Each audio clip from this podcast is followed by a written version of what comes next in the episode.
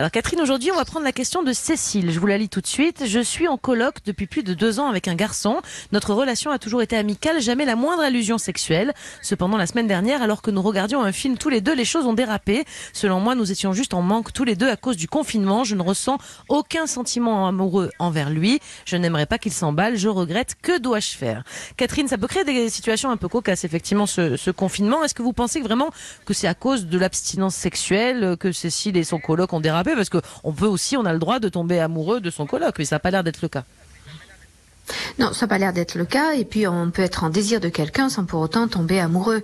Euh, toute la difficulté, je pense, pour Cécile, c'est qu'elle se retrouve de toute façon avec son coloc, qu'elle va poursuivre sa colocation avec lui, et que vient de se mêler à leur, à leur euh, échange, à leur relation, quelque chose qui participe d'une intimité qu'elle n'est pas sûre de pouvoir euh, poursuivre et ne, ne, veut manifestement pas, d'ailleurs, que ça prenne quelque, quelque élan que ce soit, et qui plus est que cela puisse donner naissance à justement un sentiment amoureux.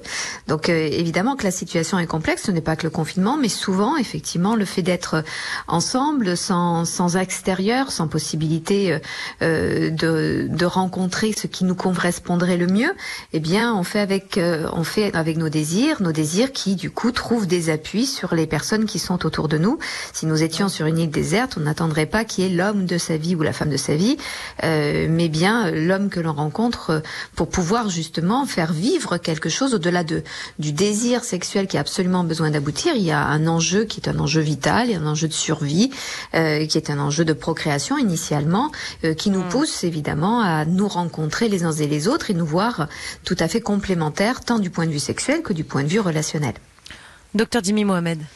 Pourtant, Catherine, ce n'est pas parce qu'on a faim qu'on est obligé de manger. Moi, j'aime pas les choux de Bruxelles, et si je n'avais que ça à manger. de nourriture, ça y est. Non, mais je, ne mangerai pas, et donc ça veut dire que peut-être, malgré tout, il y avait quand même une attirance auparavant, sans se l'avouer. Alors, je pense que si vous étiez totalement affamé, vous mangeriez non seulement les choux de Bruxelles, il pas affamé, il mange très bien en ce moment. Petits, des petits insectes par terre. Donc c'est pour vous dire que quand même on peut voir les choses, on peut réviser ses jugements euh, selon des circonstances que l'on a pu imaginer pour euh, soi, euh, euh, j'allais dire de d'urgence. Souvenez-vous de Michel Blanc qui disait bon là si on si on imagine qu'on qu'on meurt là, on peut conclure.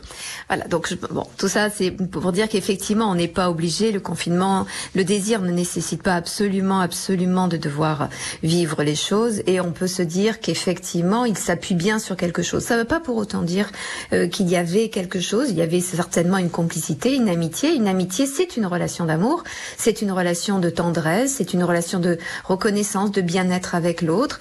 Euh, il n'y avait pas d'élan sexuel, il n'y avait pas d'élan amoureux au sens justement sexuel du terme, mais il y avait en effet, vous avez raison, quelque chose qui unissait de toute façon ces gens pour qu'ils arrivent à vivre ensemble. C'est pas simple de vivre avec quelqu'un. bien sûr.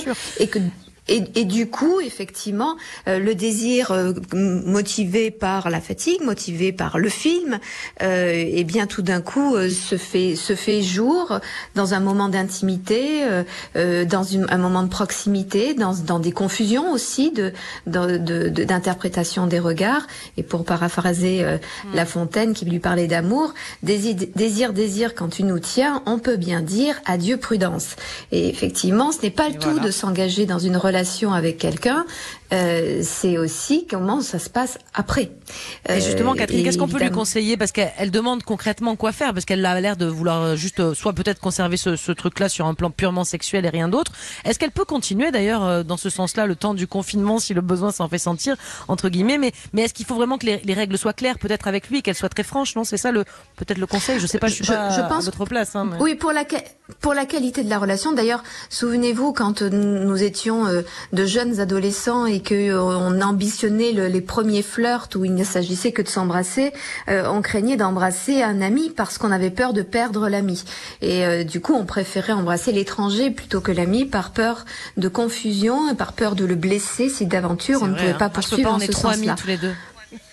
voilà, bah, voilà, donc c'est c'est justement ah euh, ces souvenirs d'adolescence qui reviennent, c'est pour ça. C'est ça, c'est ça. On est trop amis. C'était l'excuse des filles. Les, je crois que les garçons ont Même quand c'était pas vrai, on disait ça parce que pour pas être méchante, quoi. Exactement, exactement.